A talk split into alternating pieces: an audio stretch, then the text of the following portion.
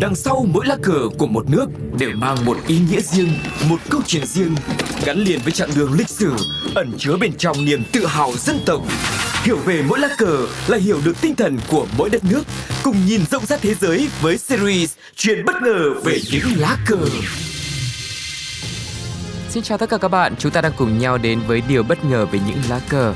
Ngày hôm nay hãy cùng với Tuco khám phá những điều bất ngờ về lá cờ của Brazil nhé. Đầu tiên thì Brazil với tên gọi chính thức là Cộng hòa Liên bang Brazil.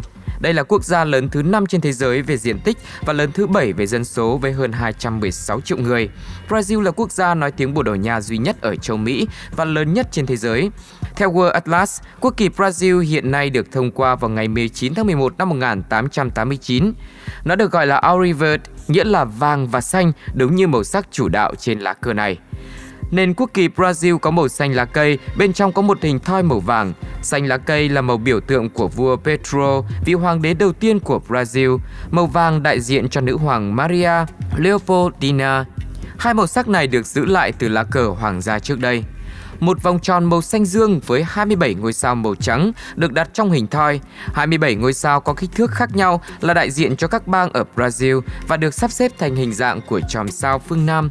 Một dòng chữ trắng chạy qua vòng tròn màu xanh ghi khẩu hiệu của Brazil, tạm dịch là trật tự và tiến bộ.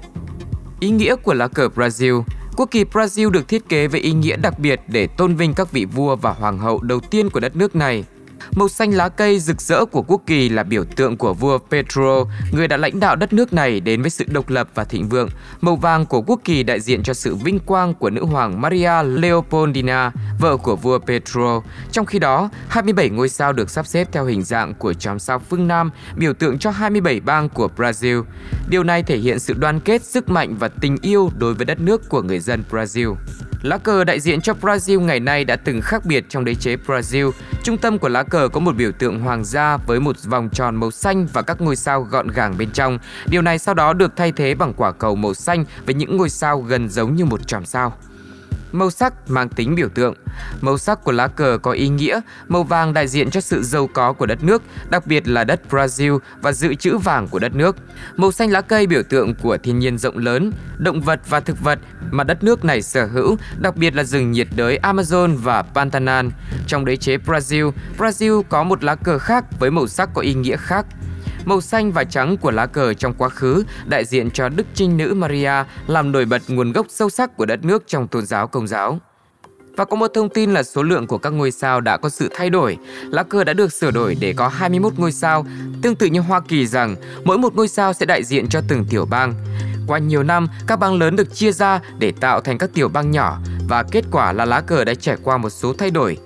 Sửa đổi gần đây nhất là vào năm 1992 khi có thêm 4 ngôi sao nữa và ngày nay thì lá cờ của Brazil có tổng số các ngôi sao là 27.